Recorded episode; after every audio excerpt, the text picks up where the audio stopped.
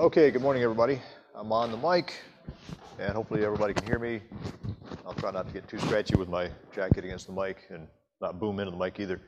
Um, for those of you who don't know me, I'm Alan Bobo. Um, been here about 13 years, coming up on 13 years, 12 years, 12 years. I think it's 12 years. Been here a while. Yeah, we got here summer of 2010. Um, I'm prior military, uh, spent about 25 years in the Air Force, and so a lot of my experience in preparing classes, um, it kind of came about through my military experience because there were a lot of times that we would come into a church um, and we would just kind of fall in and have a great time, and then I'd be asked to teach, and I would have to come up with something. I came up with two classes, um, primarily through military doctrine and military teaching. One is called The Art of War, which I just taught to the kids downstairs in the teens class. I'm happy to share that with anybody who would like to, to have notes on that. This class that I'm going to teach up here is kind of the follow-on piece of that. I, as I was going through um, uh, War College, we had an opportunity to examine how the U.S. actually looks at warfare and how the U.S. figures out how it's going to get all of the disparate parts of the militaries to work together as a team Teamwork being the key thing. This was, uh, I did an analysis on uh, the debacle called Desert One, where Carter tried to go in and rescue uh, the Iranian hostages and how that fell apart and how the joint staff basically came out of that. I did not anticipate the events going on in Russia and Ukraine when I prepared this class almost 20 years ago, or 15 years ago. I certainly didn't have thoughts of this being going on today as I told uh, Ricky that this is what I was going to teach. Um, the events in, in Ukraine are uh, very near and dear to my heart. Uh, primarily, my brother's wife is moving her family, her mother and father, from Kharkiv, Kharkov, Kharkiv, the westernmost city or the easternmost city in uh, in Ukraine. They're moving them now today. They were finally had enough pause in the shelling that's going on and all the destruction that's going on um, so Nadia, my sister-in-law, wrote me and said that um, her parents have decided to risk it. Uh, they are escaping from Kharkov and getting on a train this morning. Uh, a school friend of hers from Ukraine took them to the, uh, to the railroad and put them on the train. So they are now uh, on their way from Kharkov to Lviv. It's a day and a half ride across Ukraine on a train packed with other uh, war refugees. So you can just imagine what that's like. Uh, they'll land to Lviv and then change transportation. Uh, it's about a, a, day, day and a half wait at the Polish border. When they get to the Polish border, they have to cross over and then they'll have to find transportation across Poland.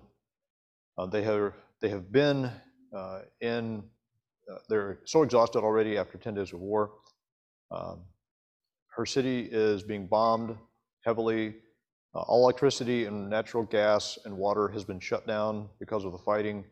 Uh, and the temps right now are just hovering above freezing. So you can only imagine what this is like for two people who are close to 80 years old. One has diabetes, one has thrombosis of the veins and is, is barely able to walk.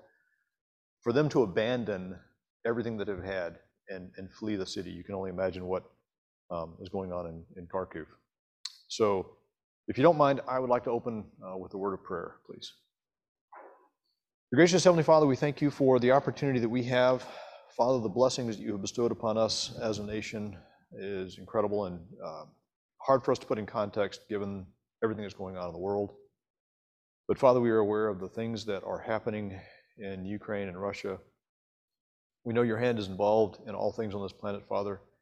And we ask at this time that you would uh, be with those who are trying to, to flee this, uh, all the the fighting that's going on, just the, the, the nightmare and the horror that's descended upon this country, Father. We ask that you would be with them, strengthen those who are staying, be with those and help them across as they flee. Allow the nations around us, Father, to gather up and rise up against this evil uh, that, that, we just do not understand uh, what is going on. We know your purpose is involved in this, Father, but we can't see it at this point. We just ask, Father, for your strength, wisdom, and, and compassion as this unfolds.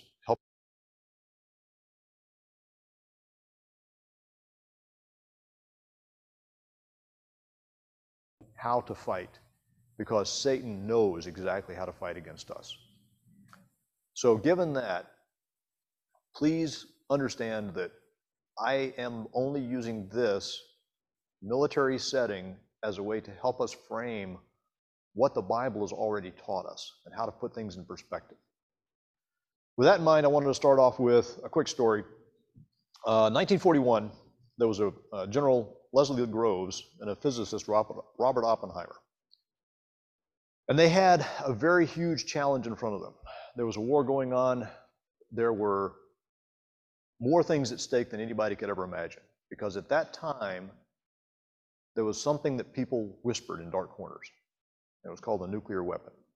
They knew a nuclear weapon could be built, but they didn't know how to do it at that time. 1941, they knew they were getting close, but they didn't know how close the other countries were in developing this nuclear power.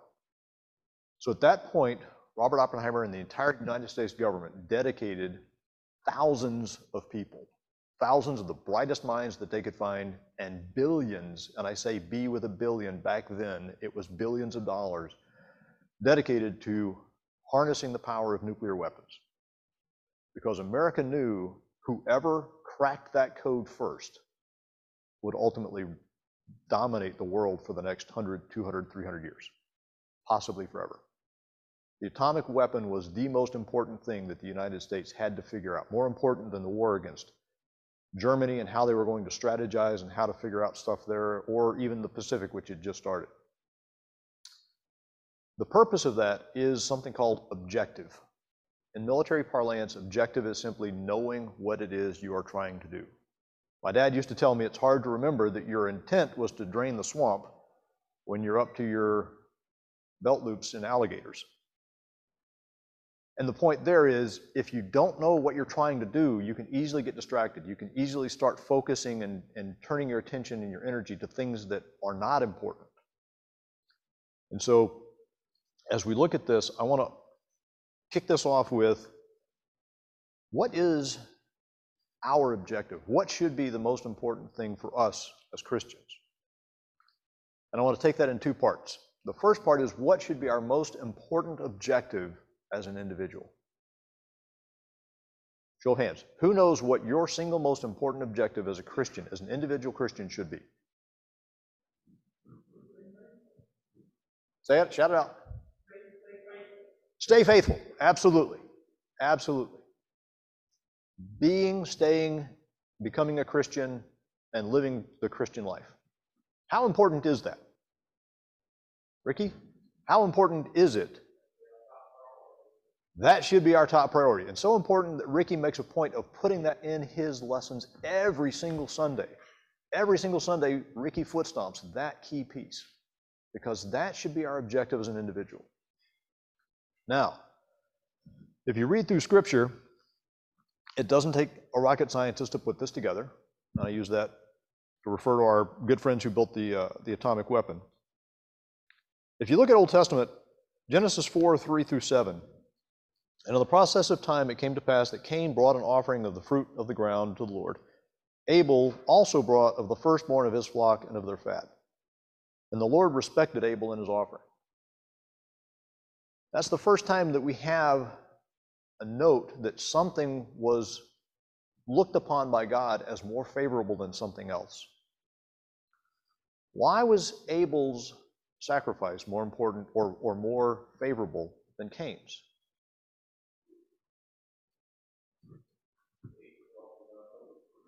Abel did what God told him to do. But I think there's a little more to it. Cain did what Abel, Cain did also do what God told him to do. But who did it with heart? Who did it with their whole dedication? Who put that as their first objective? Was Cain thinking about the sacrifice when he brought his fruit to God? Not really, a little bit. There was some intent there. He, he gathered it, he brought it, and he said it before the Lord. Abel took the best that he had, and he brought that to the Lord. And that's the distinction that Genesis is teaching us in this particular verse. If you don't put God as your first objective, if you just put God as something that you want to do, you are treating God like the alligators and not the most important thing that you're there to do. Abel wasn't distracted by things around him. Abel stayed focused. The Ten Commandments I am the Lord your God who brought you out of Egypt. Out of the house of bondage. You shall have no other God before me. That doesn't sound like something that we can kind of mess with. I hate to use the word ultimatum, but it sounds like God is very serious about how we look at and our build our relationship with God. Should we have anything that distracts us from that? We shouldn't. Can we get distracted from that? Remember that adversary I told you? Satan? If our number one objective as individuals should be to worship God, what is Satan's number one objective? To stop us from doing that, to find us, to distract us, to get us focused on things that are not important, to take our mind from the mindset of Abel and turn us into a bunch of Cains. Is that easy for him to do? Sadly, yes. How does Satan know how to distract us?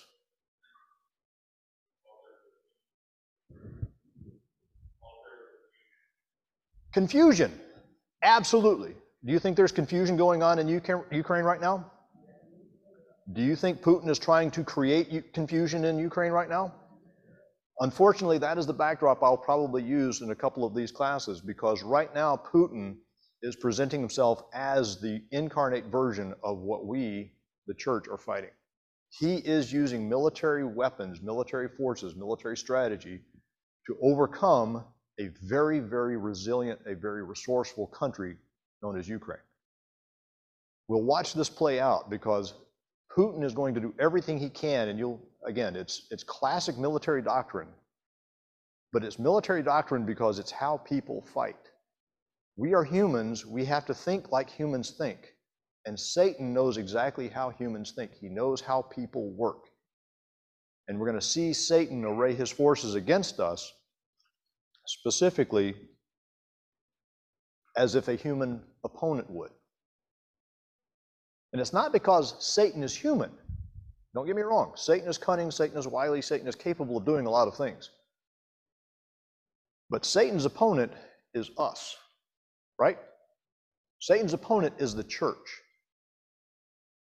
Humans fighting other humans is no different than when Satan is trying to distract us. Satan is trying to sow confusion. Satan is the adversary, but we, the church, are the army that's going to be fielded against him. And so God has put down some very careful words in the scripture to help us understand how to organize ourselves. I love Ricky's foot stomping every day because as a Christian, what is the single most important part? And I say single most with just a little bit of a caveat. There's several steps in there. But if we had to say, what is the turning point? What is the time when a person steps forward and says, I am now dedicating my life to Christ. What do we call that? What is that act? Baptism. Amen. Therefore, let all the house of Israel know assuredly that God has made this Jesus, whom you crucified, he is both Lord and Christ. Now, when they heard this, they were cut to their hearts and said to Peter and the rest of the apostles, Men and brethren, what shall we do? Then Peter said to them, Repent and let every one of you be baptized in the name of Jesus Christ for the remission of sins and you shall receive the gift of the Holy Spirit. For the promise is you and to your children, and all who are far off, as many as the Lord our God will call. That is a turning point. That's a that's a point where you you plant your flag. If you've ever seen World War II movies and they plant the flag in Iwo Jima, that's when a person says, "This is now who I am. I am putting this on. I'm putting on this uniform. I'm putting on Christ in baptism. As an individual, that becomes a pivotal moment. As a church, it's a little more than that. How is the church involved in baptism?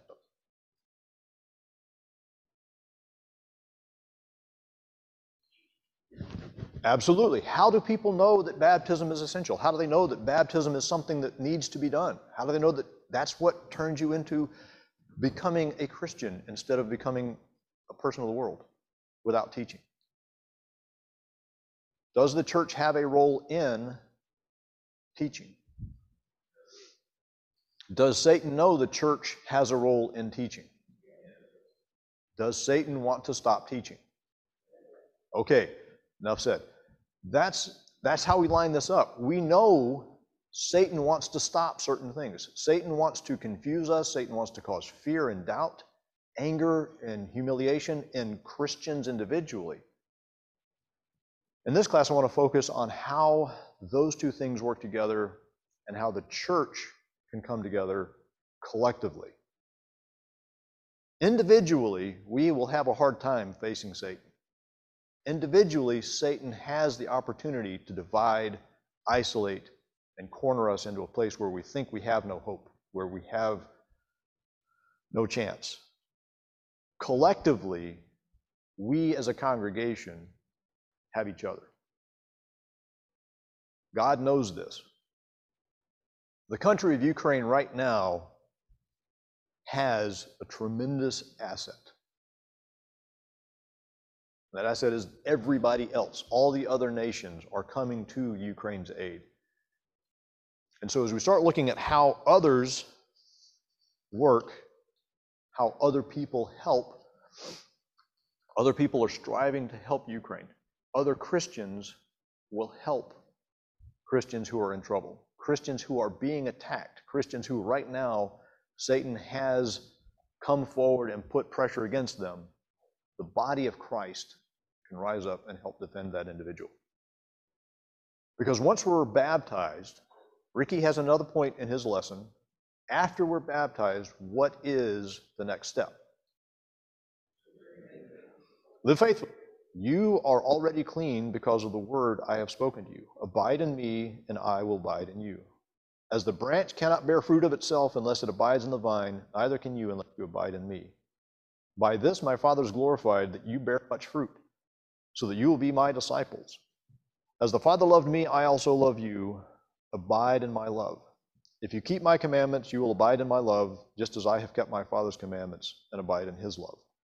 These things I have spoken to you, that my joy may remain in you, and that your joy may be fulfilled.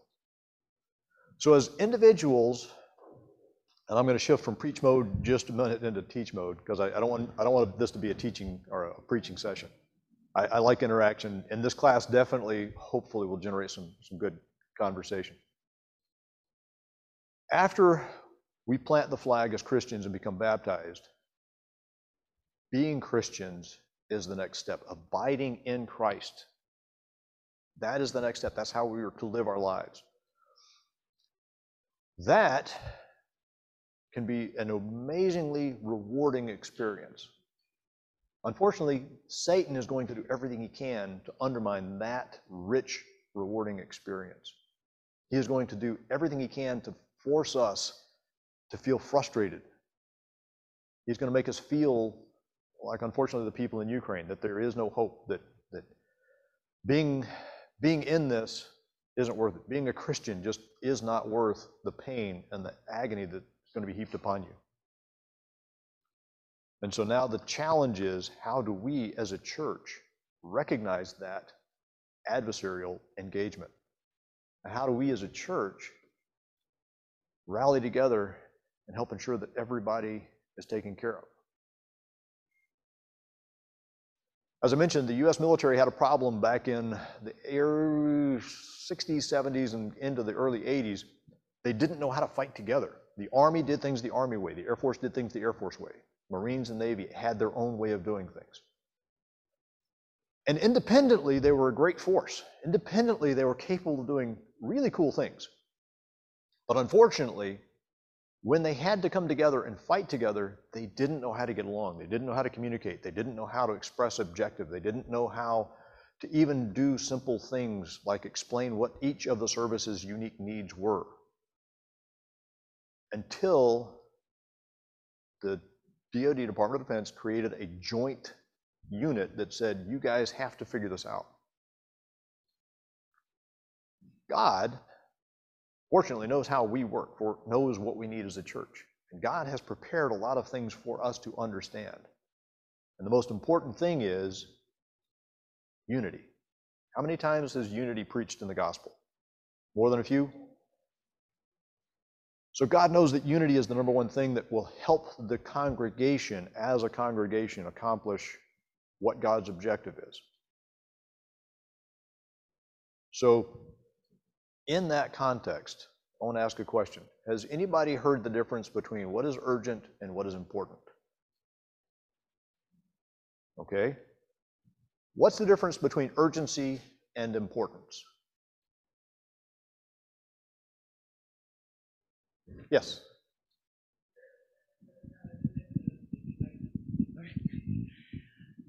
Urgent things um, are kind of the things that are like right in your face. They don't necessarily have to be important, but because of, I guess, procrastination or some type of sudden change, um, are going to have an immediate impact on you if you don't do something about it. Um, things that are important uh, are things that are more foundational, um, things that are, are, are necessary, um, uh, that if ignored, um, are going to undermine you as well. So um, those are ideally are the things that you want to focus on, the important things. Um, and important things, if if uh, put off, can become urgent. Absolutely. So urgent, urgent things are things that are driven by situation. I'm hungry. Am I always hungry? Not really. But if I'm really, really hungry, it's hard for me to focus on other things because that has now taken priority in my brain. Fire. The church is, Lord willing, very seldom on fire. But do we have a way to get out of the church if that were to occur? Yes, a fire is an urgent situation. But it's not something that I'm going to worry about on a daily basis because as long as I have met the important thing, which is dealing with and understanding what to happen if a fire occurs, I no longer have to worry about that. The church has important business. The church also has urgent business that it has to deal with.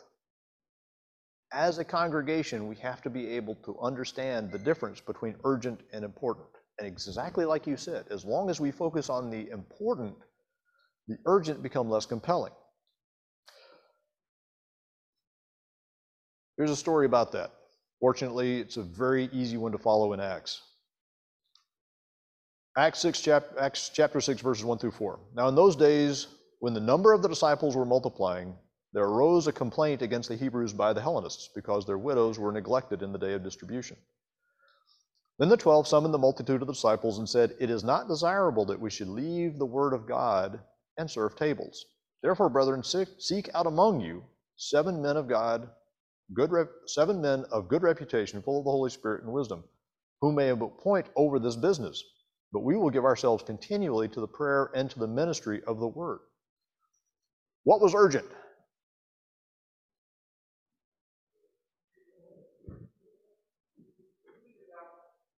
Important was teaching the gospel, making sure that people understood what God's message was. What was urgent? People were hungry, right? There, there were people that were, there were widows and orphans who weren't being taken care of. Now, in a congregation, is there going to be a certain number of widows and orphans who need help? Absolutely in a congregation, is it important to teach the word? Can these two sometimes conflict? Yes. Does Satan want those two to conflict? Absolutely. Will Satan cause multiple instances like this to conflict? Yes. Because that has how Satan causes division. That's how Satan breaks things down. He causes important to get lost because of urgent.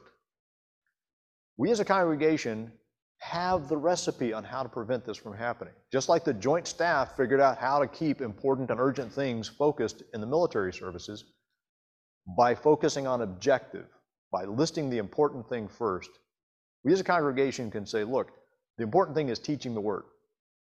But in teaching the word, we have to be rational and understand there are urgent things that come up as well. Do we have a way of dealing with urgent things? How do we deal with urgent things in the church? Prayer. Have a plan. Do we have a plan for dealing with urgent things? I think it's, I'm sorry? Deacons. There we go. Amen. Deacons are here to help ensure that important things are, or that urgent things are taken care of. That's the job of the deacons, is to make sure that all of the things that normally could create some division among the churches are addressed. Why? Who is looking after the important things? Elders. Amen. Elders have a very, very important mission. That is to keep the church focused on the right objective. Keep the church organized the way God has created an organization for us to go through. But we can't forget that the plan is already there. Does that make sense? The plan is simply the scripture. We're simply going to follow the scripture. And as long as we follow that scripture, we can stay connected between urgent and important. And we allow the important work to be the focus. That is the objective. We also understand that there are human needs, and as long as we have the deacons and we empower the deacons to do the things that they're supposed to do to deal with urgent stuff, the elders stay focused on the important, and the church doesn't get distracted. Now, do we as a body have a, also a role to play in this? Amen. What is our role? Stay faithful, stay connected, keep God as the number one piece. Yes, please. Ah, there it is. I was hoping somebody would make that connection for me because I didn't want to have to foot stomp that. We as individuals have the most important, the most important part in all of the church. What do we as individuals get to do? Witness, find, seek, and save the lost. We are the body. We are the ones who others will look to. We're the ones who people will see on a daily basis. I'm a witness at my where I work only because I'm there. I, people see me on a daily basis. They talk to me. That is how the church wins souls. The church wins against Satan by staying organized and focused on what God taught us to do as a church. We as a body win and save the lost by how we live as individuals. Okay? It's all connected. There are pieces there that go together. And in Revelations, Christ said this To the angels of the churches of Ephesus, write, These things say he who holds the seven stars in the right hand, who walks in the midst of the seven golden lampstands. I know your works, your labor, your patience, that you cannot bear those who are evil. And you have tested those who say they're apostles and are not, and have found them liars. And you have persevered and have patience and have labored for my name's sake and have not become weary. Nevertheless, I have this against you, that you have left your, that you have left your first love. Remember, therefore, from where you have fallen, repent and do the first works, or else I will come to you quickly and remove your lampstand from its place, unless you repent. Ephesus was a good church. Ephesus was trying to stay connected, but Ephesus had lost sight of something. Ephesus had lost sight of what was important. The Ephesians had become distracted. They were, they were following the process, but they had become like Cain. They had lost sight that God, our worship with God, that's the key thing that keeps us going. Does that make sense?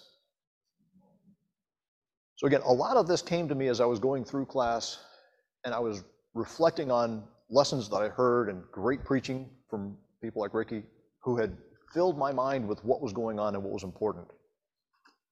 But it's unfortunate that in our lives, we tend to run across things that get us distracted.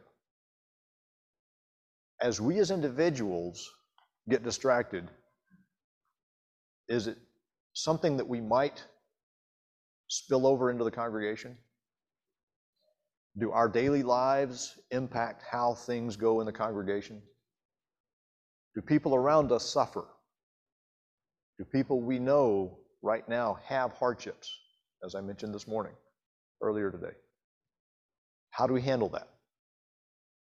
How do we as a congregation stay going even in the midst of all of this onslaught that Satan is throwing our way?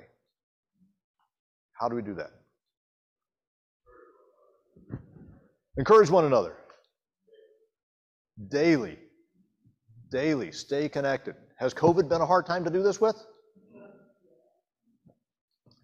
Do you think Satan's hand might have been behind COVID just a little bit?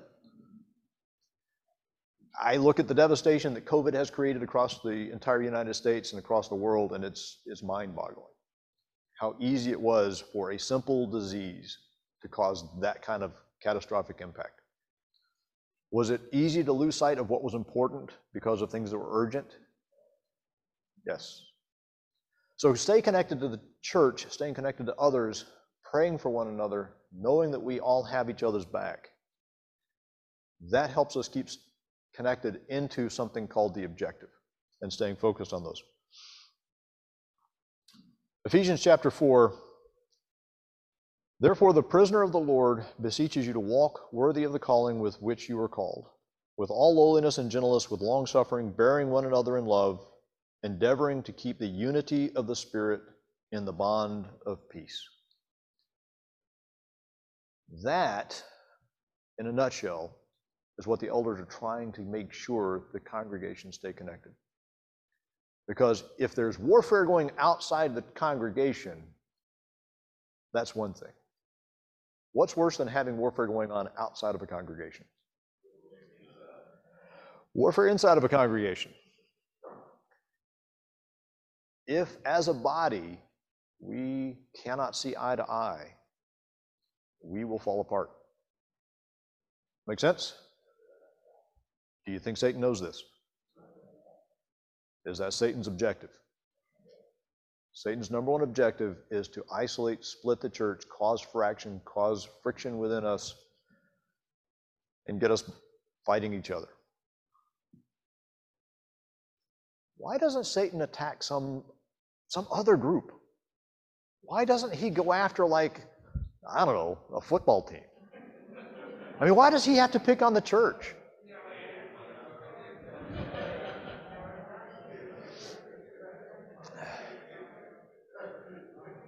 I mean, I like the Ravens, but are the Ravens going to save anybody? No. Who's out trying to seek and save the lost? What is Satan most afraid of? Satan is afraid of God and his church.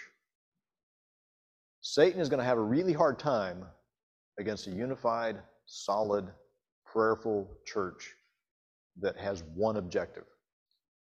If we stay focused, if we stay connected to the single objective that God has set before us as a congregation, Satan will fail. We as people have to understand that we are dealing with other people. We are all human. We all have failings. We all have things that are urgent and important to us.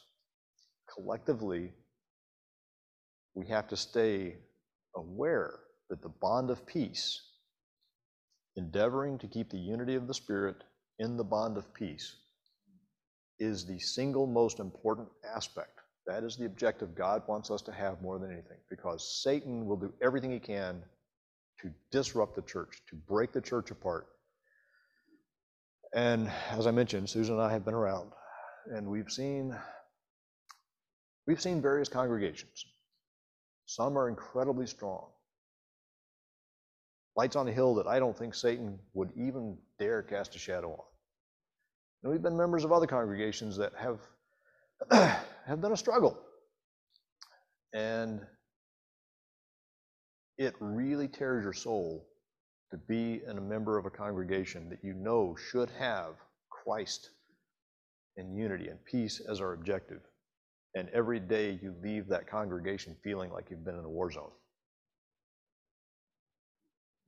My fervent prayer, despite everything else this congregation will see or as individuals we will experience, my fervent prayer is that we never, ever lose sight of the objective that is the peace that God provides when we're unified as Christians. I'll leave you this thought. Um, again, I wanted to open up for, con- for conversation. I think this will start some conversation. Matthew 22. But when the Pharisees heard him, or when the Pharisees heard that he had silenced the Sadducees, they gathered together. Then one of them, a lawyer, asked him a question and tested him, saying, Teacher, which is the greatest commandment of the law? Jesus said to him, You shall love the Lord your God with all your heart, with all your soul, and with all your mind. This is the first and great commandment. And the second is like to it You shall love your neighbors as yourself. On these two commandments hang all the law and the prophets. If the second is like the first, you shall love your neighbors as yourself. How should we as a congregation treat our neighbors?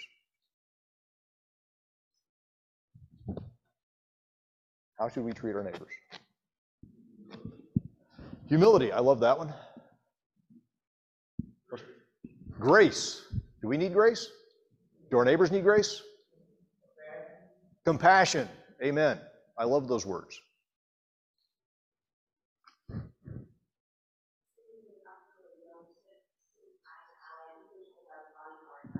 Usually, and. I thought about the letter I. And sometimes we have to, me, I have to be within your eye. And then we get along. I think when we came to borrow, one of the things that we like about it is we noticed was there was a lot of different versions of I. There was one or around person to be accepting of others, even if they weren't exactly the same. And I think there are a couple of lost of that, right? And I think that what you're talking about, having the objective of going back to make those on the guidelines of what we want as a church.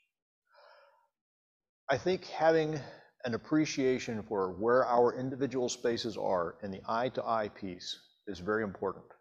And eye to eye is an excellent starting point because eye to eye helps us see each other for where we are. You know who I am and who my faults are, and I can recognize what your strengths and your interests and your talents are, and I can leverage those. The next place after eye to eye is heart to heart. That is where God wants us to be as a compassionate, caring, loving congregation who understands that there's a world out there that's hurting. We can't take on that world individually. We as individuals cannot solve the world's problems. Collectively, heart to heart, God's church can solve anything. One of the interesting parts, I'll leave you with this thought. One of the interesting, interesting parts that I am I'm picking up about Russia is uh, we as a body cannot understand, we as individuals cannot understand why people in Russia are allowing Putin to do the things that he's doing. If you've been watching news, you know that Russian TV, Russian media, Russian information is night and day from what we as Americans are enjoying. We have the freedom, we have the liberties, we have the ability to explain and talk about things. We can have a church, we can explore things, we can witness to one another without fear. Russia has not had that. Russia has been a society that has been controlled. All information into and fed into the Russians' minds have been controlled for 20 years or more. Even if you count the Soviet Union, it's long before that. This is a time when the world is saying enough. A country that is isolated, a country that cannot have free exchange of information, a country that cannot be witnessed to, needs to stop. If there's a silver lining in all this, countries around the world are waking up and realizing that locking down and preventing the flow of information to include Christianity and the word of gospel creates a situation the world will no longer tolerate.